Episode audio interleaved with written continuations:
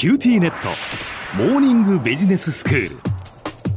今日の講師はグロービス経営大学院の広瀬聡先生です。よろしくお願いいたします。よろしくお願いします。先生今日はどういうお話ですか？はい。これから2回にわたって企業変革というものをテーマにお話をさせていただきたいと思います。はい。あの企業変革をする最近ね、よくそんな話も出てきたりするわけですけれども、ええ。あの少しだけ自分のこの経歴をお話しすると、実は私自身は最初、あの銀行でディーリングをさせていただいたり、リスク管理をした後、9年ぐらいやったんですけど、その後、えー経営コンサルタントっていうのをさせていただきました。ええ。そして様々な業種のあの企業変革に関わりました。通信会社とか保険会社とか医療関係とか実にいろいろな業界を携わらせていただきました。ええで、実はそんな中である保険会社の変革プロジェクトを担当させていただいたんですけれども、うんそのプロジェクトマネージャーだったそのお客様先に招かれる形で、その会社の変革、つまりですね、CEO から電話いただいて、広瀬さん、あなたが作ったこのコンサルタントとして作った計画を実行しませんかと言われて実行させていただく。そんなところからですね、何社かのいわゆる企業変革に携わらせていただくことになりました。そうした経験からですね、少しあの自分が考える経営変革というものについてお話をさせていただきたいと思います。わかりました。まあ、先生、とはいえその企業変革と言ってもですね非常にこうなんていうんですか大きいなというえー感じがしていましてそのじゃあどういうふうにこう企業変革ってどういうものがあるのかとか、どういうところからその取り組むのかとか、はい漠然としていてあまりわからないんですが。ありがとうございます。あの、まさに企業変革って様々な種類があるんですね。例えば、経営危機に陥った会社を再生させる。そうするための企業変革っていうものもありますし、あるいは現在好調だけれども、あえて会社を変革させるっていう、そういった形での変革ってあるんです。はあそうなんですね。はい。で、これはどうしてかっていうと、結局経営環境って常に変化していってしまいます。うん競争相手が新しいことを始めてきたり、お客様もこう常に変わっていきますので、えそういった環境に合わせて会社って自分を変えていかなければならないんですね。つまり、どんな会社にも変革の時期って来るんだと思います。うんで、少し自分の経験した、その中でもこう関わった変革案件についてお話をしたいんですが、ええ私自身、一番こう企業変革で記憶に残っているのは、営業赤字に陥っていた国内最大手のコールセンター会社の再建を任された時です。ほ実は、ある外国のファンドがですね、投資ファンドがですね、この会社を1000億円で買収したんですよね。で、その会社を立て直すのを手伝ってください、広瀬さんって言われて、お手伝いをさせていただくことになりました。たくさんのね、えー社員の方々がいらっしゃって、電話を取ってらっしゃってて、その中には小説家を目指されている方とか、あるいは、あの、お笑いになるための修行をしているけれども、生活の糧のために頑張ってらっしゃる方もいる。そういった方々をね、夢を実現するために、この会社をちゃんと立て直さなきゃいけないなっていうふうに思ったんです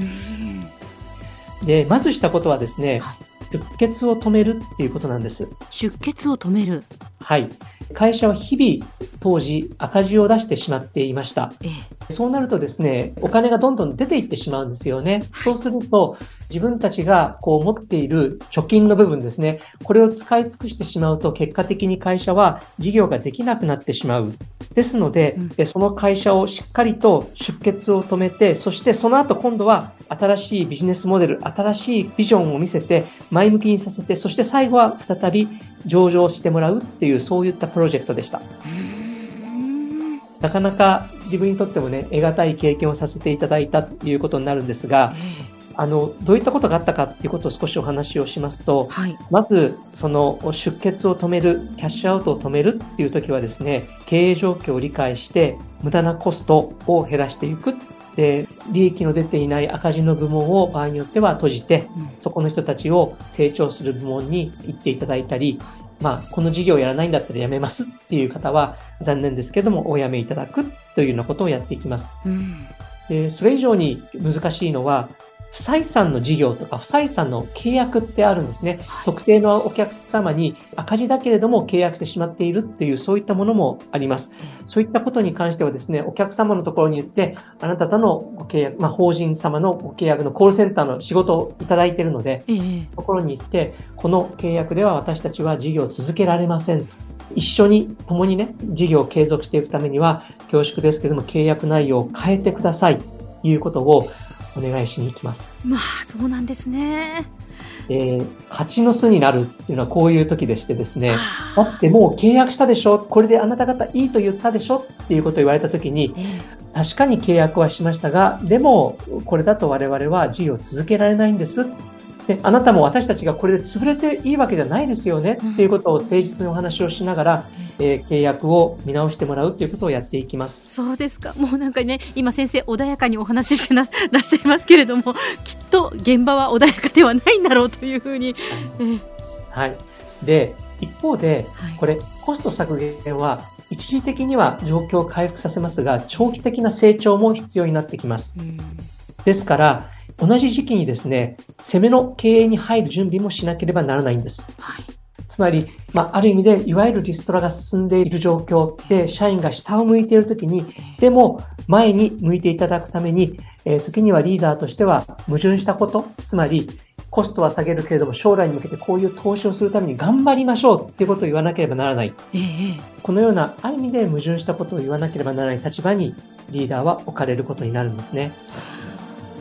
はい。で、えー、まあ、今日のまとめっていうことになってくるんですけれども、はい、いわゆる変革っていうことについては、いろいろな本が出ています。ただ、その教科書にはですね、何をしなきゃならないかっていうことは書いてあったとしても、どのように変革を行うのかっていうことについて書かれている本って本当に少ないというか、正直言ってあまり見たことがありません。ですから、この変革っていうのは、新しい企業を作るっていう時よりも、実は複雑性が高くて、よりビジネスリーダーとして高いスキルが必要なんじゃないかなというふうに考えています。はい、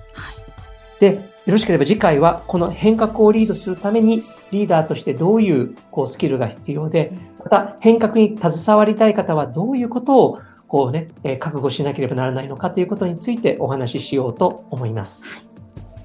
今日の講師はグロービス経営大学院の広瀬聡先生でした。どうもありがとうございました。ありがとうございました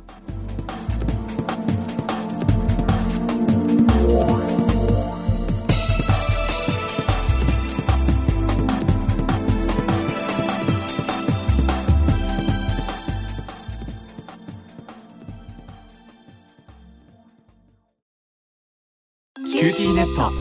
お乗り換えのご案内です。毎月のスマホ代が高いと思われているお客様 QT モバイルにお乗り換えください。あなた乗り換えるわよ。お父さん早く。乗り換えるなら今格安スマホの QT モバイル